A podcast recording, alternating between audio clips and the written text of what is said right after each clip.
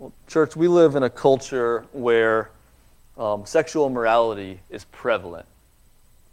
Uh, it, it, it's all around us. And, and the minute I say that, you, you all know exactly how true that is. We, we, we live in a decadent culture. And this creates two unique challenges for us as followers of Christ, living in a culture like our own that, that, is, that is so impure and immoral. Uh, on the one hand, it creates the challenge of maintaining a winsome witness. You know, as we, as we seek to stand for uh, God's truth, as we seek to stand for what is pure, what is, what is right, what is good, as we, as we seek to call sin sin and call righteousness righteousness there's a challenge to maintain a winsome witness in that, isn't there? A challenge to, to, to make sure that we are communicating the truth in love to our culture, a challenge to, to stand courageously for what's right in the face of opposition while still not, not ostracizing or, or, or not, not pushing away those who need the gospel. That, that's one of our challenges as we live in this culture, is maintain a winsome witness. But the other challenge is to maintain a pure walk ourselves. We want, we want to have this winsome witness in the world. But we also have, have a challenge that we would, we would actually walk in purity, that we would not be tempted by the culture. We would not walk as the world walks in these things. We would not give ourselves to immorality and impurity and, and, and sexual sin, but, but that we would walk in purity. These are the two challenges we face in our culture today, in, in, a, in a, again, in a sexually immoral culture. But I want to say that even though there's, there's much that is new about living in the 21st century the way we do, the, the, the, there's, there's much that's new, but really it's not new at all. Our situation isn't new. The cultures throughout history have been marked by sexual immorality, and the Ephesians culture was just that way as well. They were surrounded by it in their culture, just like we are today. Paul addressed the very same challenges that we face today in his letter to the Ephesians 2,000 years ago. Uh, uh, again, it's, nothing new, church, but, but, but, but God in His Word has spoken to these challenges. He's spoken to His people living in the midst of immorality, living, seeking to maintain a witness, seeking to maintain a pure walk. He has spoken to us truth to equip us to live in purity and to live in winsomeness before the world. You can open your Bible to Ephesians 5.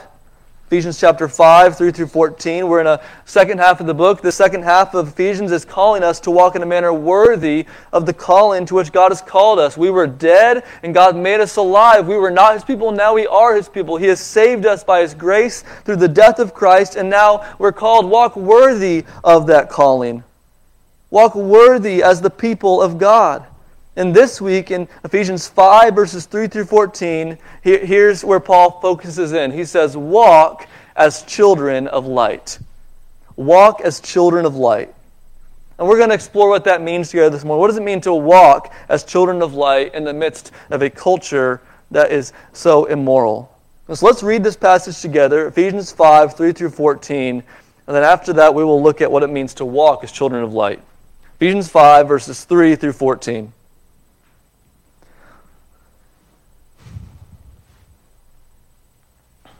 But sexual immorality and all impurity or covetousness must not even be named among you, as is proper among saints.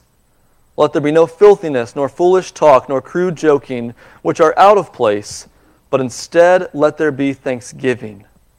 For you may be sure of this, that everyone who is sexually immoral or impure, or who is covetous, that is, an idolater, has no inheritance in the kingdom of Christ and God. Let no one deceive you with empty words, for because of these things the wrath of God comes upon the sons of disobedience. Therefore, do not become partners with them. For at one time you were darkness, but now you are light in the Lord. Walk as children of light, for the fruit of light is found in all that is good and right and true, and try to discern what is pleasing to the Lord. Take no part in the unfruitful works of darkness, but instead expose them. For it is shameful even to speak of the things that they do in secret. But when anything is exposed by the light, it becomes visible. For anything that becomes visible is light. Therefore it says, Awake, O sleeper, and arise from the dead, and Christ will shine on you.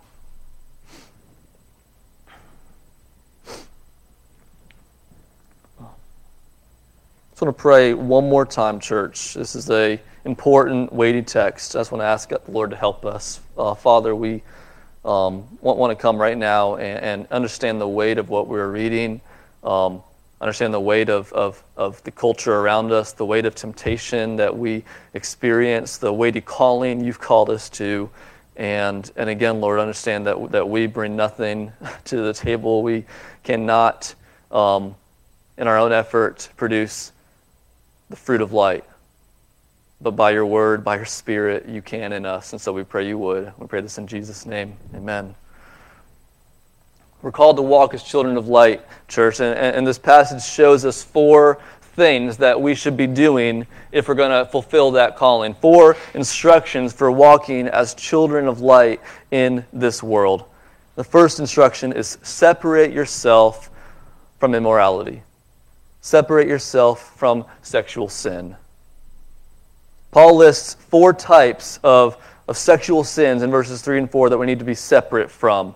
Um, look, look, at, look at verses 3 and 4 with me. He says, But sexual immorality and all impurity or covetousness must not even be named among you, as is proper among saints. Let there be no filthiness, nor foolish talk, nor crude joking, which are out of place, but instead let there be thanksgiving. So, so he, he, has four types of, of sins here that we uh, need to be separate from, that, that, that have no place among God's people. He says but they're out of place.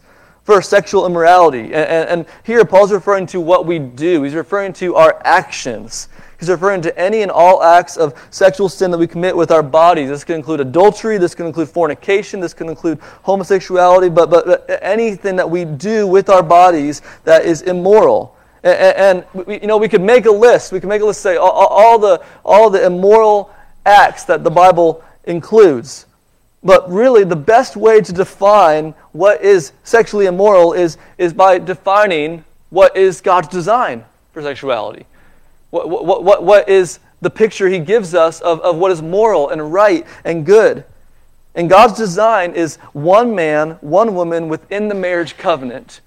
That, that, that is that is the essence of where his design for sexuality is to take place. There's freedom there, there's joy there. But anything outside of that, outside of one man and one woman in a lifelong marriage covenant, is immoral. Any action that we commit that's outside of that would be defined as sexual immorality. And so Paul says that that must not be among you, that has no place among you. And then he says, all impurity. So from here, he's moving from our actions to our thoughts, what, the things that we think about. In Matthew 5:28, Jesus said, "But I say to you that everyone who looks at a woman with lustful intent has already committed adultery with her in his heart." He moves from the external of adultery to the internal of, of lustful thinking. And in line with Christ's teaching, believers are called to put off not only immoral actions, but also impure thoughts. Our, our thoughts are included in this call. And then he goes further, or covetousness. Covetousness is, is getting from, from what we do to what we think to what we want, what we desire. To covet is essentially to desire something that doesn't belong to you. But I want to get a little deeper than that because there are a lot of things that we desire that don't belong to us and we're not sinning. Like, like that, that cool car passes by me and I want that car. Well, really, they want my minivan, but, um, you know, it's ours. Don't covet to understand what covetousness is, that's, that's not sin, right? But to understand what covetousness actually is, look at how Paul defines it in verse 5. Look in verse 5. Uh, you may be sure of this everyone who is sexually immoral or impure or who is covetous, that is an idolater.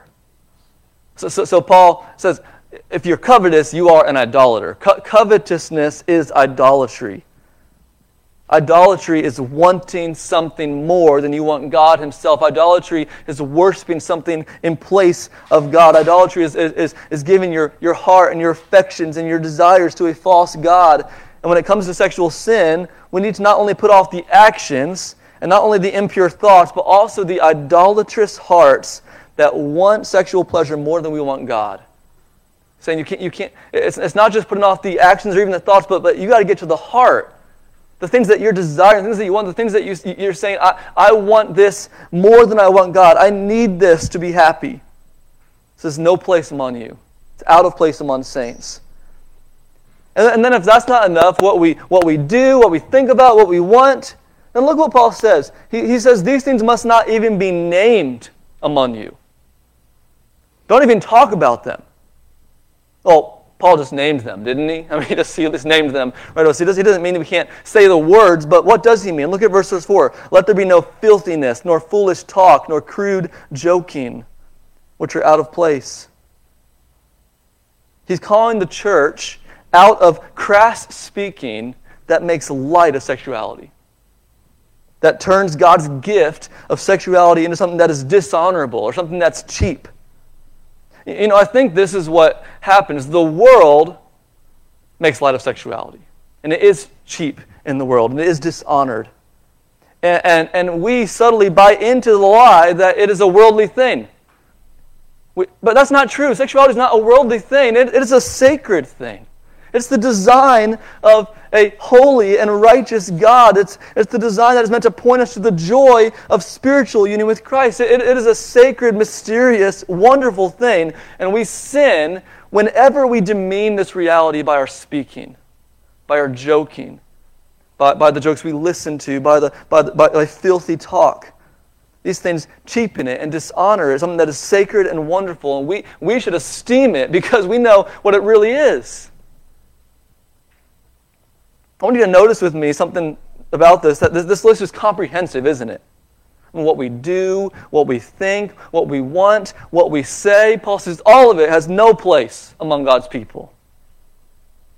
The NIV's translation is helpful, I think. It, helps us feel the essence. The NIV says there must not be even a hint of sexual morality. Not even a hint. You know, I think often our approach to these things is to, we draw an imaginary line and we say, this much is okay. After that, it's too much. But just want you to think of me for a minute. Just imagine someone who has a severe peanut allergy.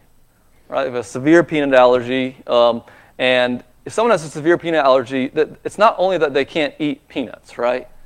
They, they can't even be around it. It can't even be in the air. And they are vigilant to make sure that they are not around peanuts. It's not even getting close to them because what happens if, if they are? It's deadly, it's dangerous. I think that that's a good illustration for our mentality about sexual morality. But we shouldn't just draw a line and say, after that, it's too far. No, just being around it is deadly to us, it's, it's dangerous to us. Be as deadly to us as someone that, that has peanut allergies saying, as long as I don't eat it, I'll be fine. And, and when I say deadly and dangerous, I'm getting this from the passage here. Look at verse 5. For you may be sure of this, that everyone who is sexually immoral or impure or who is covetous, that is an idolater, has no inheritance in the kingdom of Christ and God. Paul, Paul, Paul gives this instruction to, to stay away from these things, what we, what we do, what we think, what we want, what we say. And he says, here's why because God's kingdom is coming. God's kingdom is coming. The kingdoms of this world will become the kingdom of, of Christ and of God, and, and it's a new heavens and new earth. They'll be pure and righteous and perfect and good forever and ever. That kingdom is coming, and Paul says if, if you live this way, then you have no inheritance in that kingdom. If you live this way, you have no part in that kingdom. And then look what he says in verse 6 Let no one deceive you with empty words, for because of these things the wrath of God comes upon the sons of disobedience. Not only is God's kingdom coming, God's wrath is coming. God's wrath is coming against all those who are disobedient to him in this world. And if you are not a part of that kingdom, then you will experience that wrath. You're missing out on his kingdom. You're going to experience his never ending, holy, righteous wrath for your sin if you live this way. We might ask, but, but Paul, I mean, this is Ephesians, Paul. You wrote this. Didn't you say in Ephesians 1 7 that our trespasses have been forgiven? Didn't you say in Ephesians 1:14 that the Spirit guarantees our inheritance in the kingdom of heaven? Didn't you say in Ephesians 2 8 and 9 that we've been saved by grace and not by works? How can you say that if I commit these sins, I'll be excluded from God's kingdom? How can you say that if I live this way, I'll experience God's wrath? Didn't Jesus take that wrath for me? I think Paul would respond with something like this. He says, Yes, you, you, you've been forgiven of your sins, but that also means you've been freed from your sins. That forgiveness was redemption. He'd say, Yes, the Spirit is the guarantee of your inheritance, but He's the Holy Spirit who also transforms your life. He says, Yes, you've been saved by grace and not by works, but that was for the purpose of walking in good works as God's new creations. All that to say, if, if your life is characterized by sexual morality or impurity or idolatry, then it follows that you've not actually experienced His forgiveness. You've not actually been indwelt by His Spirit. You're not actually saved by God's grace. So, so what Paul is saying is not that we will lose our inheritance. He's saying you've never had it in the first place. If you live a life that is characterized by sexual immorality and impurity and covetousness and foolish, filthy talk, if that characterizes your life, then, then you are under the wrath of God. You will not inherit the kingdom of heaven. The application on this point, church, is let no one deceive you. That's what he says. Let no one deceive you with empty words. Someone who comes and says to you, you can live this way and it's okay, that's deception and that's empty words and it's not true. Sexual immorality is dangerous to us. It is dangerous to our souls. If you are making peace with sexual sin in your life, then do not be deceived into thinking your soul is safe. Don't let someone tell you that. It's not true. The mark of a true believer is that you make war against these things. I want to clarify here that Paul is not saying that if you ever commit these sins, then you don't inherit the kingdom of God. He is, he is talking about someone who, who makes peace with these sins, who allows them to be, who is okay with them in their life, who is not actively fighting and struggling against them. That person will not be in the kingdom of heaven. A true believer will make, will make war against these sins by the power of the Holy Spirit in light of the gospel with God's people. Do not be deceived. Instead, repent. Repent of immoral actions. Repent of impure thoughts. Repent of idolatrous motives. Repent of irreverent words. You know, when we think about that list, I, I think that all of us have something to confess, don't we? And we think about how comprehensive Paul's being. We all need to be making war on this all the time. We need to walk as children of light by separating ourselves from every hint of sexual sin in our lives. This is the first way that we walk as children of light. Separate yourself from immorality. Second, sever the root of idolatry sever the root of idolatry. I quoted Matthew 5 a few minutes ago. I want to go back there again and look at what Jesus taught in that passage. You can turn there if you have your Bible, Matthew 5, verses 27 through 30. Matthew 5, 27 through 30.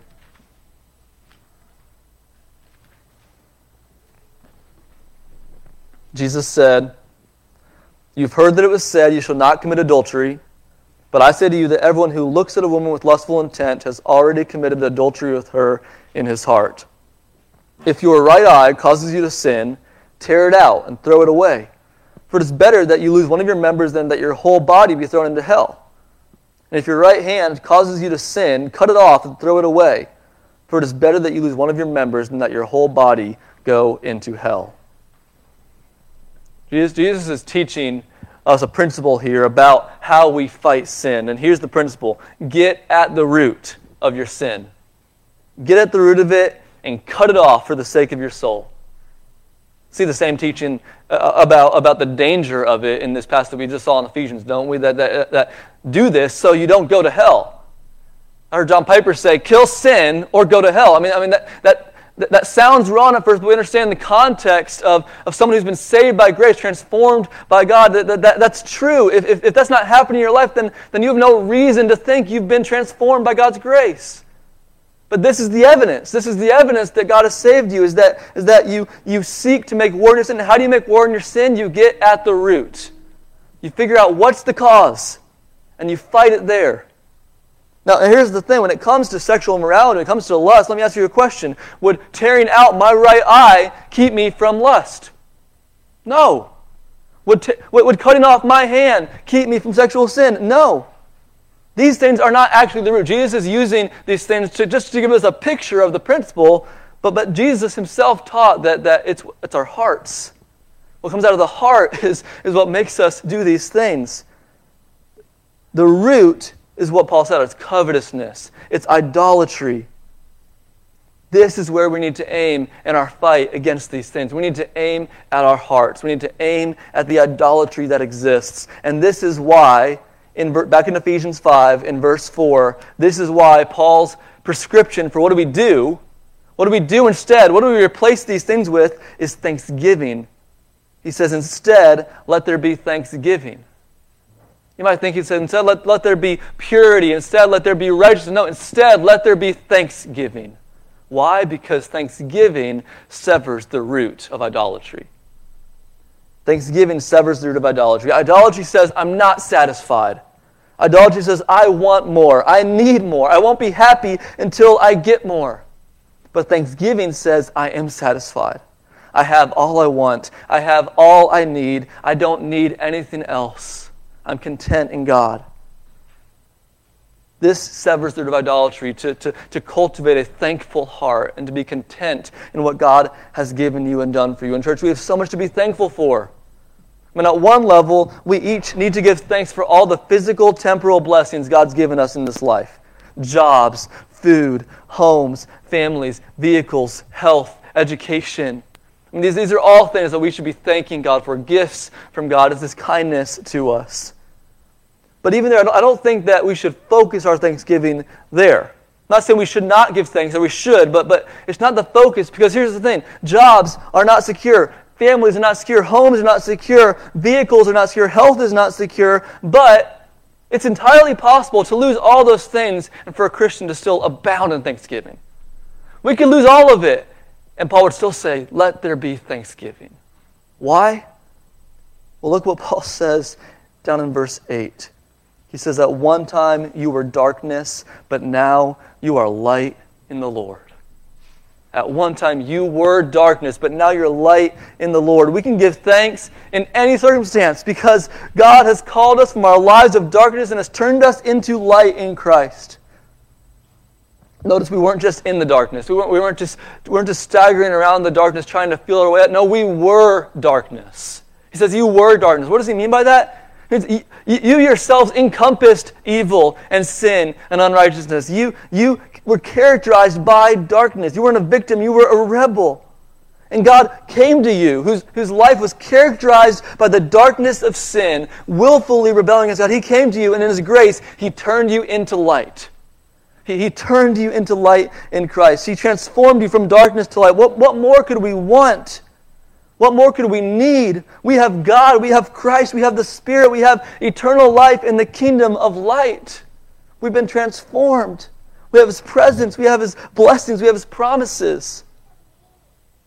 So much to be thankful for, and this will sever the root of, thank, uh, uh, of idolatry. And so, to apply this, church, I want to call you to do two things. First, practice thanksgiving as a discipline. As a discipline. By that, I mean intentionally work it into your personal worship, intentionally work it into your family worship.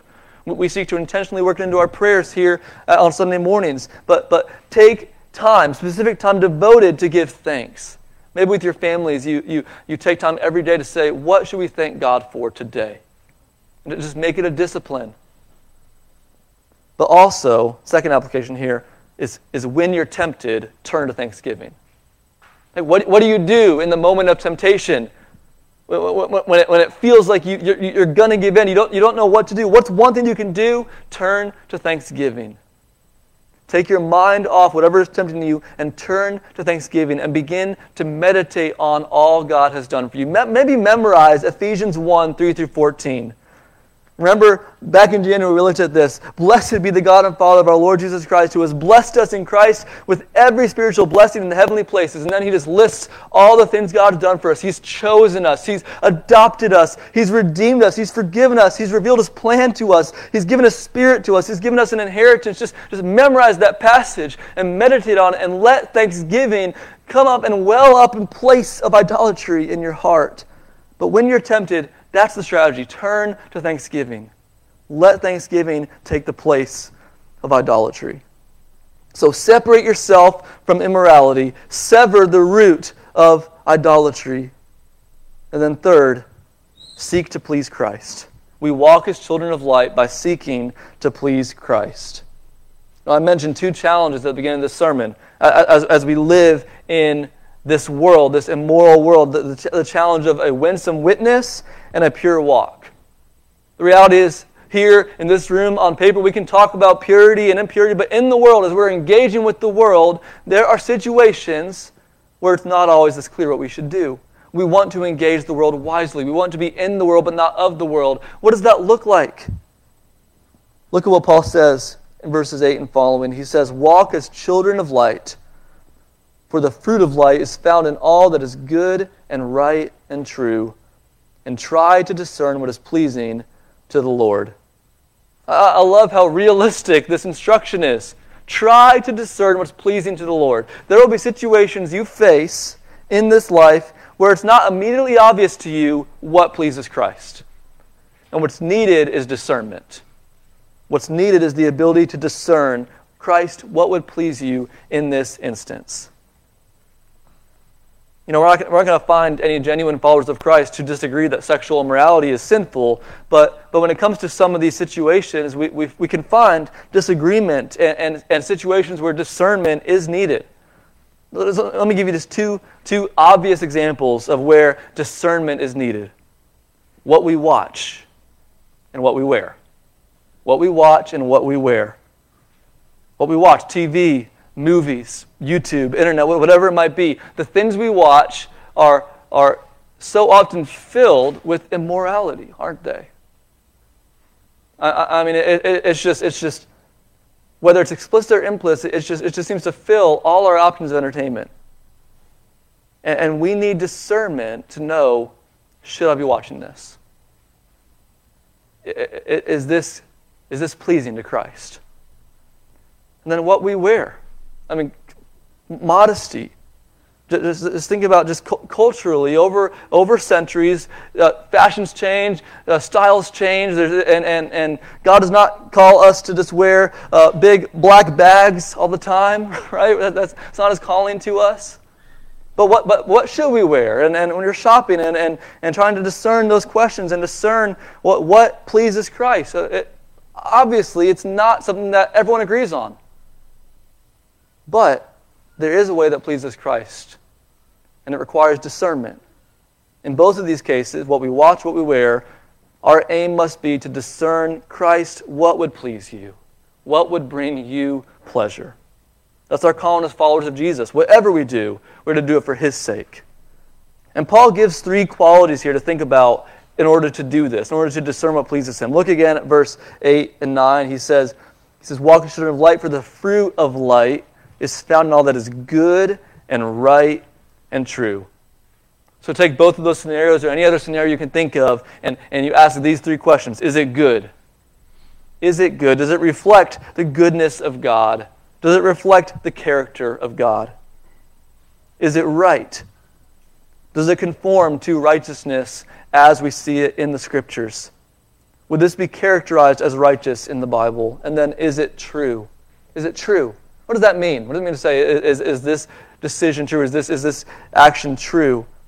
Well, we, know the truth is in the gospel of Jesus Christ. And so I think we can ask does this align with the gospel? And does this actually serve the purposes of the gospel? Will, will, this, will this advance the gospel? Will this magnify the gospel? Is it true?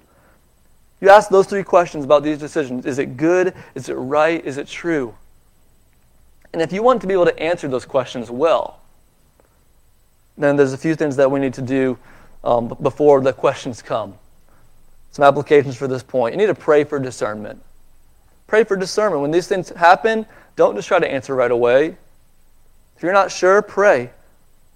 God will surely answer your prayers for discernment when you are genuinely seeking to please Christ in these things. He, he, he wants you to please Christ, and He will answer that prayer. He will give you discernment. But, but second, if you pray for discernment from God, then you should also be ready to open the Word of God. And be, be, be now don't just look for a proof text. Don't just, don't just open it and say, I need to find a verse to tell them what to do. No, be immersed in the Scriptures. Be renewed by the Scriptures. Be shaped by the Scriptures regular reading and meditation on the Bible is so important to be able to be someone who has discernment. Do you want discernment in your life? You need to be in the book all the time. And then be in conversation with each other.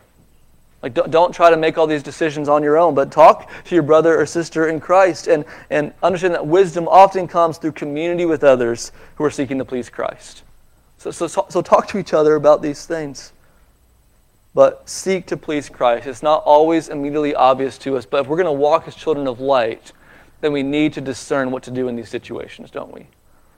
Finally, shine into the darkness. Shine into the darkness. I want to ask a really basic question here. What does light do? What does light do? Light expels darkness.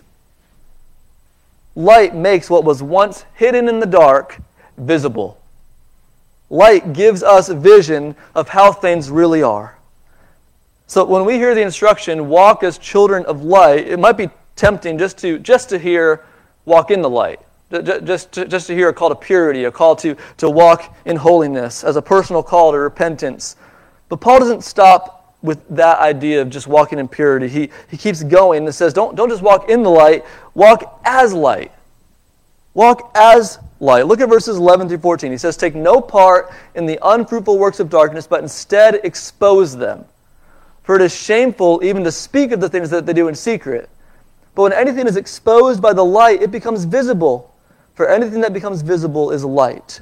Therefore it says, Awake, O sleeper, and arise from the dead, and Christ will shine on you.